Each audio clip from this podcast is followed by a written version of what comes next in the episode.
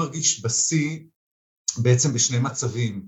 כשעולה במוחי איזשהו רעיון חדש בלתי צפוי, וכאשר אני כותב. כתיבה היא בעיניי סוג של שיא, סוג של פסגה, כי באותו רגע בעצם כל היכולות, כל הדיוק, הכל מתועל ומתגבש לכדי יצירה, שיר, לחן או סיפור. אלה רגעי השיא בדרך כלל. הכתיבה אצלי מאוד מאוד מהירה, היא פשוט קולחת. לפעמים כשאני מסיים לכתוב שיר, אני מתבונן לו בו לרגע ושואל, רגע, כיצד זה בדיוק קרה? איך השיר הזה נולד? אני כתבתי אותו? זה כמו נס, כמו נבואה שמתגשמת, זה משהו מעולם האסוציאציות הזה. זה סוג של פלא בעיניי עד עצם היום הזה. היי, אני ניר קראוזה, ואתם איתי בפודקאסט כל המיינדפולנס, שבו אנחנו מפרקים את הסטרס לחתיכות, וממלאים את המרחב בשלווה, שיח מדעי ואורחים מרתקים. הישארו, יהיה מרגיע.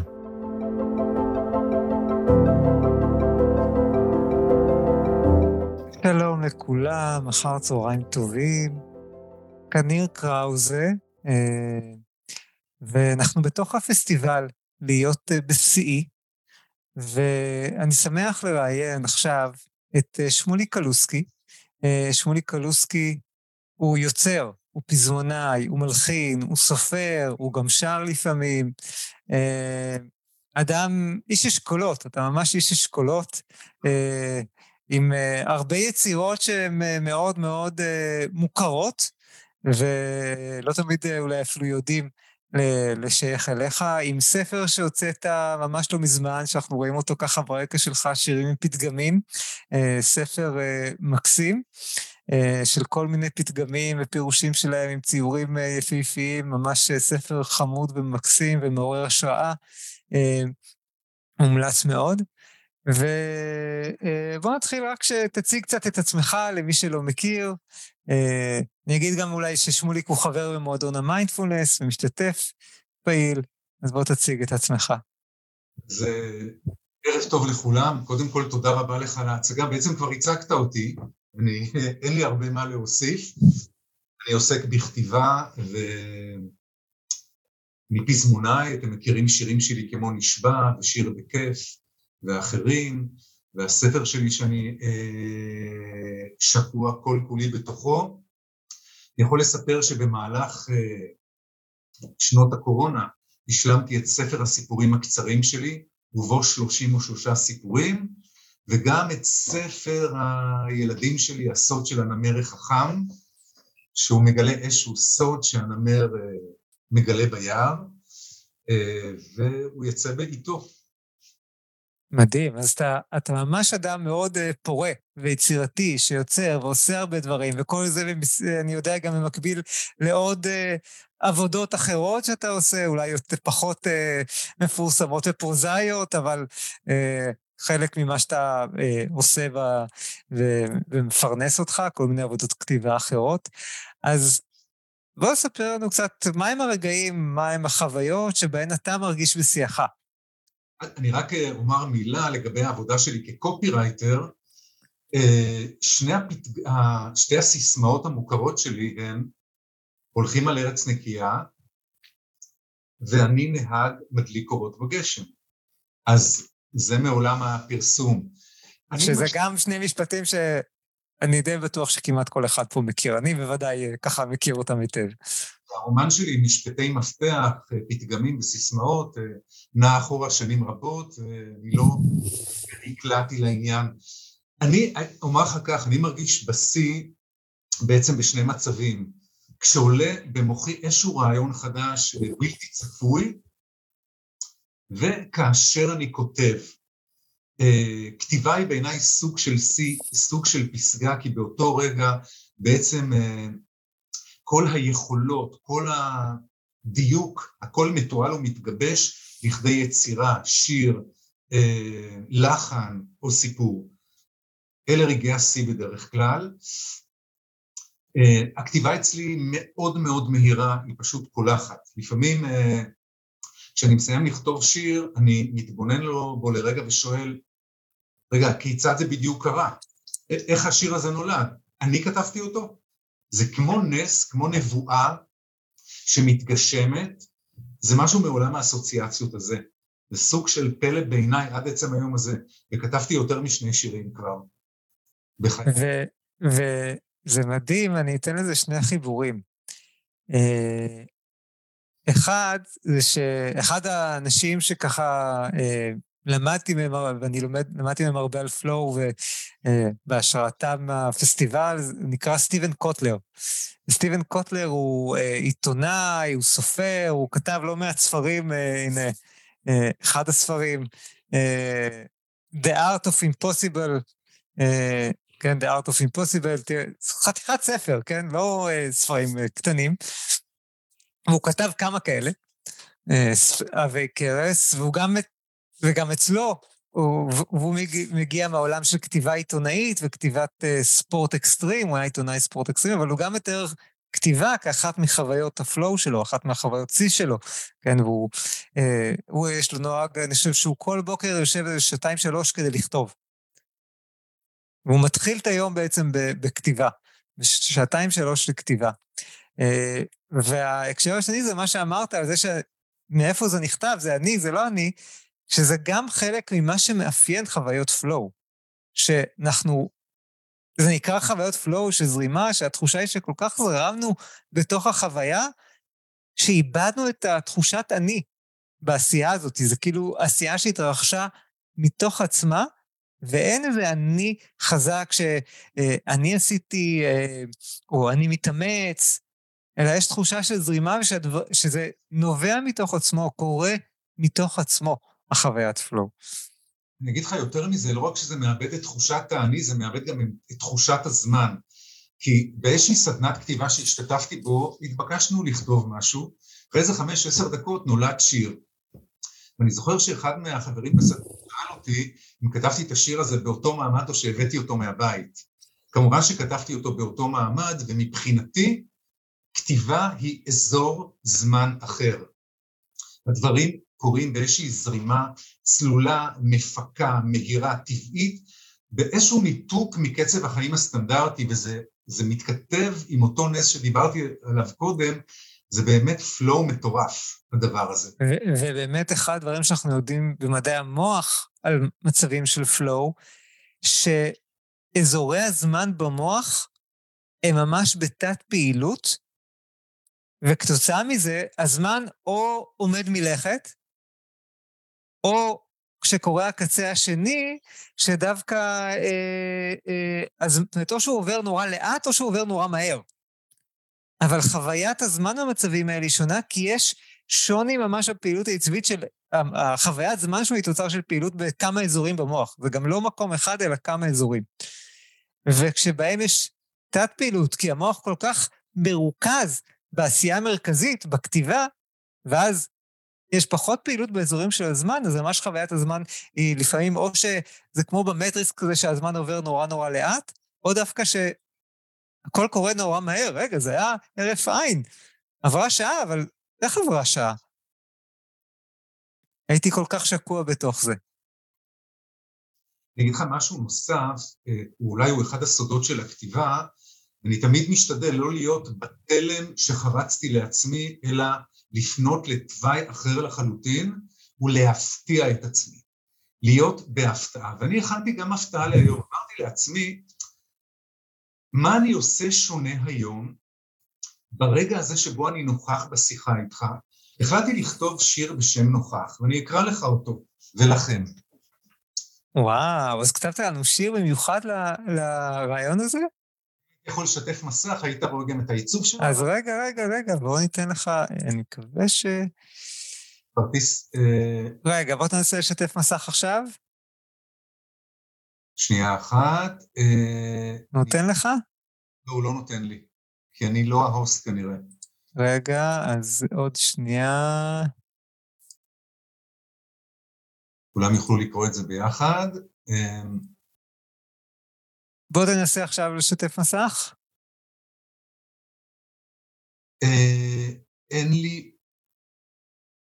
או שאני אעשה אותך אה, הכי פשוט. תעשה אותי להוסט לדקה, ואז זה יסתדר. אה, נעשה אותך co-host, ואז זה יסתדר. עכשיו אני... אה, שנייה. אה, אה, אולי... לא, אני לא רואה את האופציה הזאת. לא רואה את השאר סקרין? אוקיי, אז רק תקריא לנו אותו אם ככה. אני כן אגיד שיש בקשה שתתקרב למיקרופון. הנה, אני מתקרב. אתה יכול להתקרב למיקרופון או לקרב את המיקרופון אליך, אנשים כותבים שלא שומעים אותך כל כך טוב. אז אני קורא את השיר שכתבתי עבור הרגע הזה. להיות נוכח ברגע, חופשי מהמולה, מרעשי הרקע, מטרד ובהלה.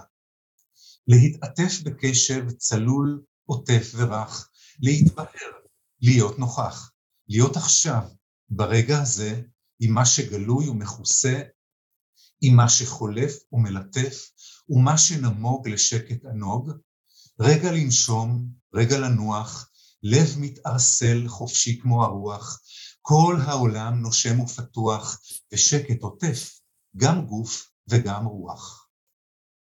זה השיר שכתבתי. וואו, וואו. מתחבר על החוויה שאנחנו נמצאים בה, אני חושב. אמ, זה כמו מראה שמראה עוד מראה ועוד מראה ועוד מראה, הנוכחות בעצם משתקפת גם בכתיבה וגם בנוכחות עצמה וגם ב vibe שיוצא ממנה. אמ, אז מה התהליך שאתה עושה עם עצמך כדי להיכנס לכתיבה? ולהיכנס למצב הזה? הנה, אני רואה גם מרים כותבת פה שזה מקסים, ושאפו, ואנשים כותבים לך כמה שהשיר מקסים, ואני חושב שכולנו מאוד מתחברים, הוא, הוא, כל כך מתאים למה שאנחנו מדברים עליו. תראה, אני, אני כאן אגלה אולי סוד נוסף, ואם אנחנו מאוד מאוד רוצים להגיע לאיזשהו רעיון מאוד יפה, למשפט מפתח, לפאנצ'ליין, ואנחנו דוחקים בעצמנו וזה לא עובד. הלחץ והסטרס אה, מעכבים אותנו.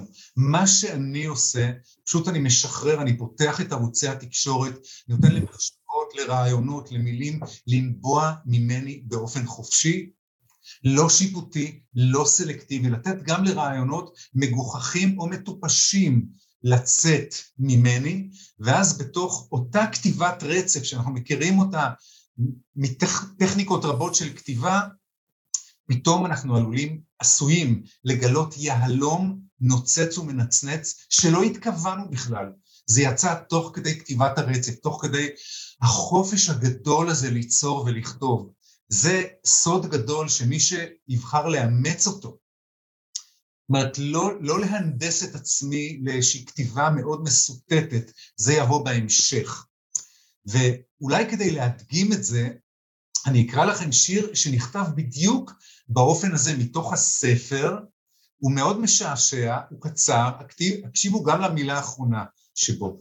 לכל סיר יש מכסה, זה פתגם, וזה השיר של הפתגם שהוא בדיוק הפלואו הזה. לשולחן יש כיסא, לשמיכה מתכסה, לשיעור יש נושא ומורה מנוסה. לרופא יש חולה, לחלב חתולה, לכותב מגילה וללחן מילה. לצנונית יש צנון, לחרוץ יש רצון, לגזבר יש ממון ולאצטדיון המון. יש דברים שנוצרו לבדם, ויש כאלה שבשניים. לכל סיר יש מכסה, ולפעמים עין. אז זה שיר שהוא כולו זרימה, ופלו, הוא קורה ברגע שאני נטען, שאני מרגיש מאוזן, אני צריך לבוא לכתיבה כשאני במצב של בהירות, של צלילות, של איזון, לא כשאני עייף ומרות, אלא שכל כולי מוכן, דרוך, ככה במיטבי, ואז חוצה את המוח מחשבה, איזשהו משפט, ופתאום כאילו נפרץ איזשהו סכר, והשיר נכתב, לפעמים כותב את עצמו, פשוט כך. מדהים, מדהים, ואני אחבר את זה רגע קצת שוב לתיאוריה. וחלק ממה שאני עושה בעונות האלה, שאני מחבר בין הדברים שאתה מביא, למה שאנחנו יודעים על תיאוריה של פלואו ודברים שנדבר עליהם, אה, סביב הנושא של להיות ב-C ופלואו, אז בתהליך של יצירת פלואו, יש שלב, יש בעצם, אה, דיברתי בצהריים דרך אגב על הסוף שלו, אני רוצה לדבר עכשיו על ההתחלה שלו. והרבה פעמים ההתחלה שלו, וזה מעניין, זה משהו שלא הזכרת, אבל אני בטוח שאתה עושה, זה שלב של הכנה, אתגר, איסוף חומרים. אני מתאר לעצמי שסביב השיר של להיות נוכח, אתה הרבה זמן איתי במועדון המיינדפולנס וחווה את הדברים ולוקח משם דברים ונטען בהרבה תכנים ו- וראיתי איך זה כבר התבטא בכל מיני שירים שלך שכתבת בתקופה הזאת. אני חושב שזה שלב של אה, איסוף חומרים, שלב של המסע, שלב שהוא אפילו יכול להיות בו קצת אה, סטרס ואתגר, כן? כי... אבל השלב השני, וזה השלב הראשון. והשלב השני הוא בדיוק מה שאמרת. השלב של let go, של שחרור. רגע, אה, השחרור יכול להיות באמת ב... אה, אה, אה, מנטלית, ואתה אומר, אני רגע משחרר ונותן לעצמי כתיבה אינטואיטיבית, הוא יכול להיות בזה שהולכים למקלחת. אני, בתקופתי כאלגוריתמאי, כאיש מחשבים ואלגוריתמים, וכסטודנט, אני זוכר תרגילים, בעיות שנפתרו במקלחת, שבמקלחת פתאום מגיע רעיון, למה במקלחת מגיע הרעיון הכי טוב? כי שחררתי, כי לרגע נתתי לעצמי לשחרר, ואז פתאום דווקא המוח לבד עושה חיבורים בין דברים ומוצא את הדרך, ופתאום מופיע, מופיע פתרון, מופיע רעיון. אז יש חלק של אתגר, של ההצפה של המוח בתכנים, יש חלק של אה, שחרור, ואז מתוך השחרור לבוא לעשייה, לכתיבה, אה, לרגע של הפלואו, וכמו שאמרתי בבוקר, אז בטח סביב חוויות flow אינטנסיביות, לא יודע אם זה סביב כתיבה, אבל סביב האינטנסיביות יותר, אחרי זה יש שלב גם של התאוששות, של מנוחה. כי flow היא גם חוויה שהיא אה, מאוד תובענית, שהמוח בה משתמש בהמון אזורים, מפעיל הרבה אנרגיה, מפעיל, מפריש הרבה נורוטרנסמיטרים, כן? היכולת היצירתית קשורה לנורוטרנסמיטר שנקרא אננדמיד, שהוא אחראי ליצירתיות ולקישוריות בין אזורים שונים במוח, למשל. אני אוסיף נדבך נוסף למה שאמרת. תראה, אחת הסיבות שהתחברתי כל כך למיינדפולנס, ובמיוחד למועדון שלך, היא כדי להתמקד ביכולת להיות נוכח ברגע במלואי.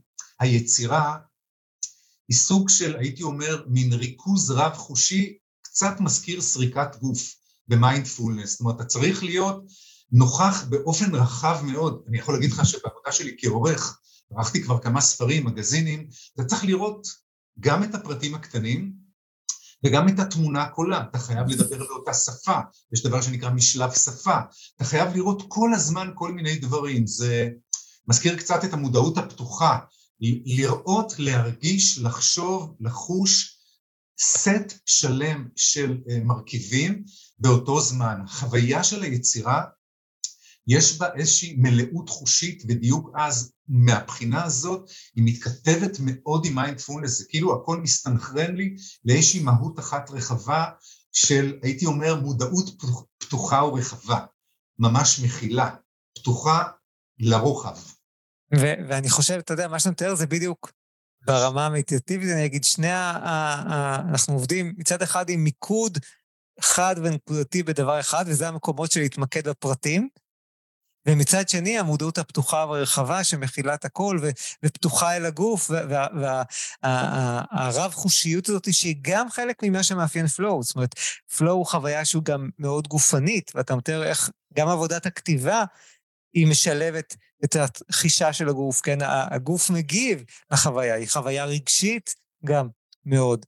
זאת אומרת, היא חוויה רב-ממדית גם מבחינת ה... וזה מעניין שכתיבה שהיא עובדת דרך השפה, אני חושב שעדיין יש בה משהו שהוא מאוד שונה מהחשיבה אה, הדואגת, הסחות הדעת, אלא כן חשיבה, אבל שיש בה משהו מאוד נקי, מאוד ברור, אה, מאוד אה, עם כוונה מאוד מאוד ברורה. אני כן שומע ממך איך אתה אה, דואג להגיע אה, לכתיבה גם עם אנרגיה מאוזנת. אמרת קודם, צריך להגיע ערני, רגוע, השילוב הזה בין ערנות רגועה. ואנחנו נדבר על חלק מלהיות בשיאי, זה לשמור על האנרגיה שלי.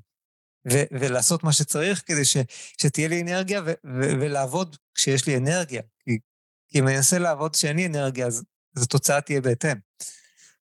ו- ואם אתה מדבר על אנרגיה, זה מעניין, אה, אחרי שאני מסיים לכתוב, אחרי שיש תוצאה, אני מרגיש תחושה אה, של היי מטורף, תחושה של מלאות, תחושה של אנרגיה אה, מאוד מאוד עוצמתית. זה לכאורה אמור היה לסחוט אותי כי זה מוציא את מיטבי ולא היא. זה פשוט ממלא ויש תחושה של סיפוק, כי אני רוצה לומר משהו נוסף לגבי יצירה. יצירה, אה, חלק מהתכלית שלה זה להגיע הלאה, זה לזרום הלאה, זה גם flow, להגיע לאנשים, והידיעה הזאת שמשהו זורם היא דבר שזה כמו מין צינור שפתוח והמים שוצפים ושופעים ומזינים את הכל וממלאים את הכל, והידיעה הזאת שיצירה מגיעה לאנשים, אולי משמחת אותם, אולי גורמת להם להרהור מסוים, או ל, ל, היא מעוררת איזשהו רגש, היא חלק מהדבר המאוד שלם וגדול ועוצמתי הזה של היצירה, שהיא סוג של נתינה. אני לוקח חלק ממני ומשחרר אותו לעולם. זה flow. ואני אגיד, אולי אני אגיד אולי עוד מילה על flow באמת. ההגדרה הראשונה של flow, כשהתחילו לחקור, זה כשביקשו מאנשים לתאר את הזמנים שהם גם אה, היו בשיאם מבחינת התוצאה, מבחינת מה שהם עשו, היו במיטבה מבחינת היצירה וה, והעשייה שלהם, וגם הרגישו הכי טוב. וזה בדיוק מתאים למה שאתה מתאר. זאת אומרת, מצד אחד אני יוצר שיר, יוצר משהו שהוא הולך לעולם, שהוא נתינה לעולם. וה... והנתינה לעולם, אני מתאר לעצמי שזה חלק ממה שמייצר אה, דחיפות. זאת אומרת, מייצר הכרחיות, זה חשוב לי, כן? אני לא מוותר על הזמן הזה, כי זה לא קל לי להקדיש זמן, לעצור את ה... כל הדברים כדי לכתוב שיר, אני מתאר לעצמי.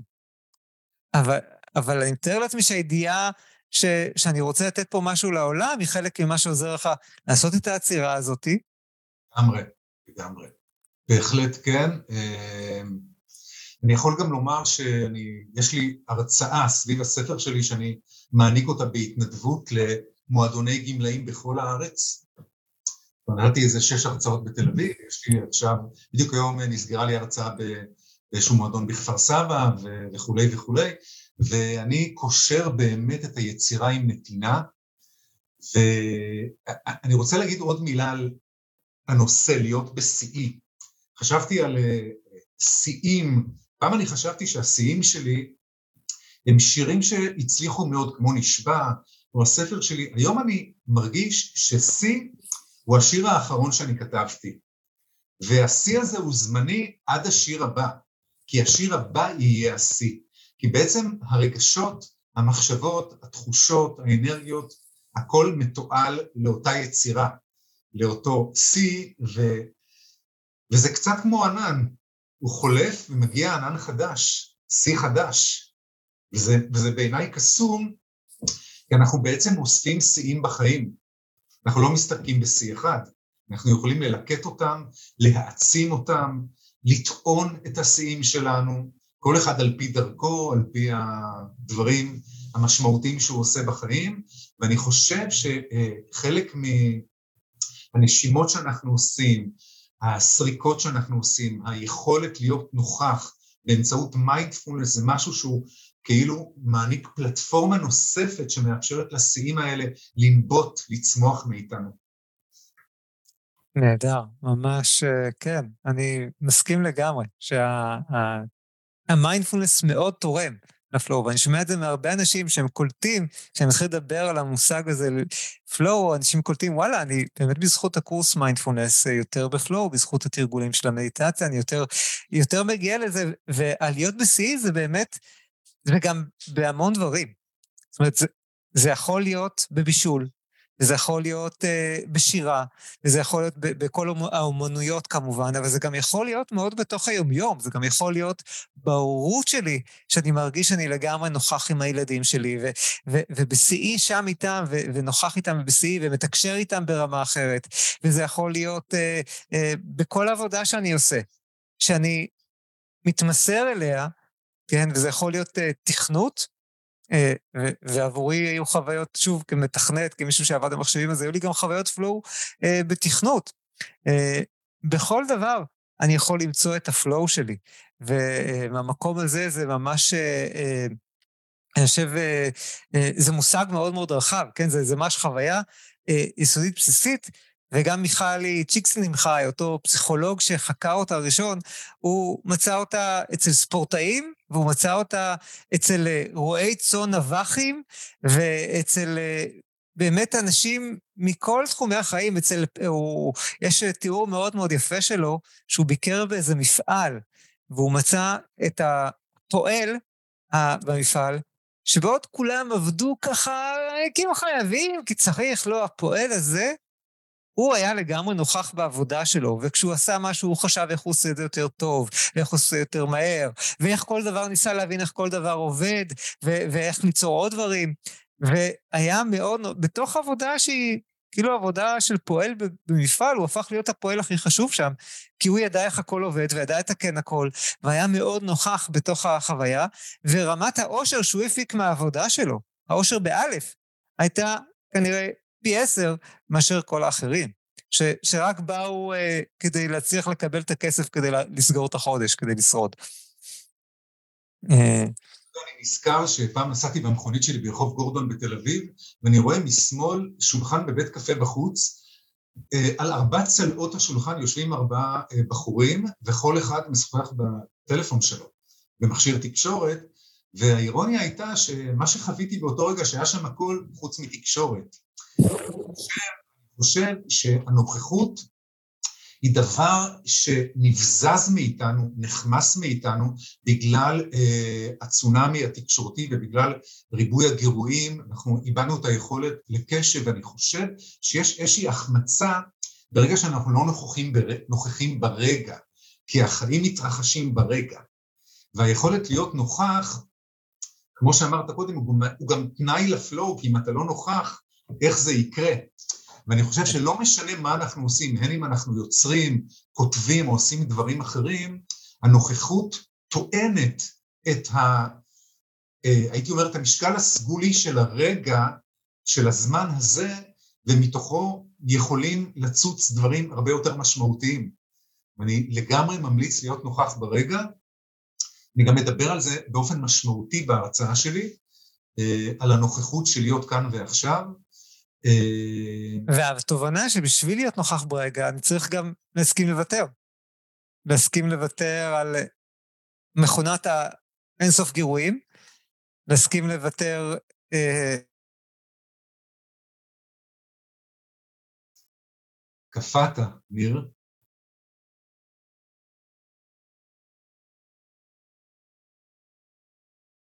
זה קיפאון לצורך הכשרה, אני בטוח.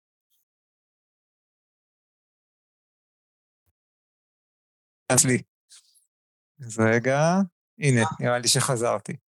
אז אני אומר, אה, כמו שבמדיטציה אנחנו בוחרים להתמקד בנשימה, בגוף, אנחנו בוחרים במה להתמקד, זה בתוך החיים, לבחור בכל רגע מה הכוונה שלי, מה חשוב לי ומה חשוב להתמקד, ולהיות, ולהתאמן ב... שוב ושוב להניח למיליון הסחות הדעת שיבואו, אה, מיליון ההפרעות, ולהיות ממוקד בדבר הזה, ו, ועם כוונה להיות בו במיטבי, להיות בו בשיאי.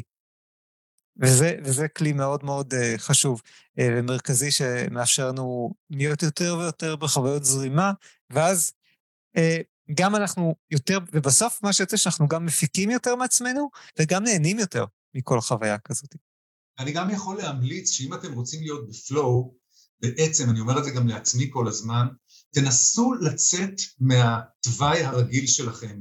דווקא ברגע שאתם עומדים לעשות משהו מסוים, כדאי לחשוב אולי אפשר לעשות את זה לגמרי אחרת, להפתיע את עצמנו באותו מבט שאתה מדבר עליו בהוראה שלך, מבט של ילד סקרן, להתבונן במבט חדש ולראות האם אני יכול לעשות משהו לגמרי שונה עכשיו, להפתיע את עצמי, להרחיב את החוויה הקיומית שלי.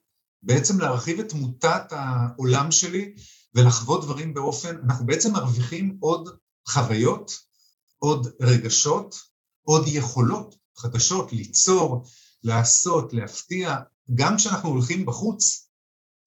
אז אם אנחנו מסתכלים תמיד ישר, בואו נסתכל על צמרות העצים. נראה דברים אחרים. כן. אגב, זה גם טוב לשיפור הזיכרון. כי אם אנחנו אה, מרחיבים את, את הערוצים, אנחנו יוצרים פעילות נוירולוגית נוספת במוח, גם הזיכרון מתחדד. זה שייך אבל להרצאה, לשיחה. לשיחה אחרת, כן. Uh, כן, ואני רוצה להגיד ששוב, אם אני אקח את זה למקומות של הפלואו, uh, שניים מהטריגרים לפלואו זה אחד אתגר ואחד אפילו קצת סכנה. ו, ולעשות משהו חדש זה מתחום האתגר והסכנה. איך אני כן מוצא לעצמי איזשהו אתגר בתוך העניין הזה, איך אני כן מוצא לעצמי איזושהי... אה, מש, אה, אחד המקומות שמגיעים בהם הרבה לפלואו נוסף זה ספורט אקסטרים. כי בספורט אקסטרים הסכנה היא מאוד נוכחת, כן? בין אם אתה גולש גלים או עושה אפילו סקי, או, או, או סנובורד, או, אה, או כל ספורט אקסטרים, הסכנה שם מאוד נוכחת, וכתוצאה מזה אנשים נכנסים לרמת ריכוז ול flow מאוד מאוד גבוה. וחלק אה, מהאתגר זה למצוא איפה אני עושה את זה בתוך היומיום שלי. כן? כמו שאתה אומר, והשיטה הזאת של, רגע, איך אני מסתכל בעיניים חדשות? איך אני לא עושה את הנתיב המוכר שלי, אלא אני דווקא מאתגר את עצמי לעשות את זה אחרת, טיפה לאחרת, להסתכל מזווית אחרת. זה בדיוק מה שמאפשר חיים שהם יותר עשירים ו- ויותר חוויות פלואו. אני אפילו הייתי אומר את זה באופן פרקטי, נניח אחרי שהשיחה הזאת תסתיים, נניח שתכננתי או את תכננת לעשות משהו מסוים, כמצוות אנשים מלומדה, אנחנו יכולים לשאול את עצמנו האם אנחנו יכולים לעשות משהו אחר, מעניין יותר. אם מותר לי אה, לדבר על עצמי, אתם יכולים לדוגמה להיכנס לאתר שירים עם פתגמים ולהכיר את הספר שלי, ותגלו שם גם מבצע מיוחד עבורכם, ואתם גם יכולים לעשות משהו אחר, אתם יכולים לעשות כל דבר שהוא, שהוא שונה, ולהפתיע את עצמכם. לא לדעת מראש, הפתיעו את עצמכם, פלואו רחב וקולח. נהדר, אז אני בפירוש אה, ממליץ על הספר של שמוליק שירים עם פתגמים. אה, אה, ספר מקסים ומעורר השראה. אז פשוט חפשו בגוגל שירים פתגמים, תגיעו ישירות לאתר שלו ותוכלו להתרשם בעצמכם. ושמוליק, אני מבקש מאוד מאוד להודות לך. Uh, הייתה שיחה מרתקת, ואני בטוח שאנשים פה לוקחים ממנה הרבה, ואתם מוזמנים לכתוב uh, בפייסבוק, uh, בתגובות, מה לקחתם, uh, מה אתם, uh, הנה אני רואה את ג'ודי מרימה יד, אני בטוח שמי שפה איתנו בזום uh, מרגיש את זה, מה לקחתם, מה הבנתם, מה אתם לוקחים מפה לחיים שלכם, כן? בין אם אפילו רק תובנה, הבנה על רגעים בחיים שאתם בפלואו ואיך אתם יוצרים את זה, ועל המצב תודעה הזה, בין אם ממש כלים פרקטיים לרגע, מה אני הולך לעשות אחרת? איך אני הולך לאתגר את עצמי, איך אני הולך לשאול את עצמי באיזה פעולה אני הולך לעשות משהו אחר. אה, אני אשים גם בפייסבוק את הקישור לאתר של שמוליק על השירים עם פתגמים. אה, אז אה, אם אתה רוצה עוד משפט אחד לסיכום. אני רוצה להגיד לך תודה רבה על השיחה המרתקת והמאלפת הזאת, ואני מתחייב בלי נדר להגיע עם הבגדים היפים שלי ליום רביעי, לקליימקס של, של הפסטיבל הגדול הזה, שהוא ממש פותח את כל הערוצים והוא נהדר ומומלץ, אני כבר המלצתי לרבים, ואני מאחל לכם uh, חיים בזרימה uh, חופשית ונהדרת, ואל תחששו להפתיע את עצמכם ולעשות דברים חדשים ומרגשים, להעשיר ולהעמיק את החוויה הקיומית שלכם. אמן, אמן. ממש אה, מצטרף לדבריך. אז תודה רבה רבה, שמוליק. ביקשו שאני אעלה את השיר, אני אעלה אותו לקבוצה. תעלה את השיר לקבוצה, כן. אעלה את השיר לקבוצה, לקבוצת פייסבוק, זה, זה מקסים. אה, ושיהיה לכולם המשך הערב נעים. אה, המון אהבה, אני אוהב לסיים ככה בלב. תודה רבה רבה שמוליק על הרעיון הזה. גם אני למדתי ממנו והפקתי ממנו הרבה. תודה רבה. לי, להתראות.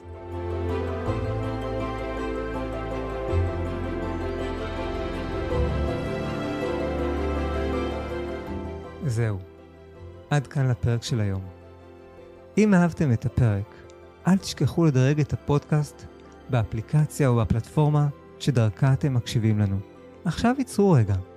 חישבו על חבר או חברה שלכם שגם הוא זקוק לקצת רוגע ושלווה, להפחית את הסטרס. שילחו להם את הקישור לפרק הזה. הם יודו לכם. עד לפעם הבאה, באהבה, ניר.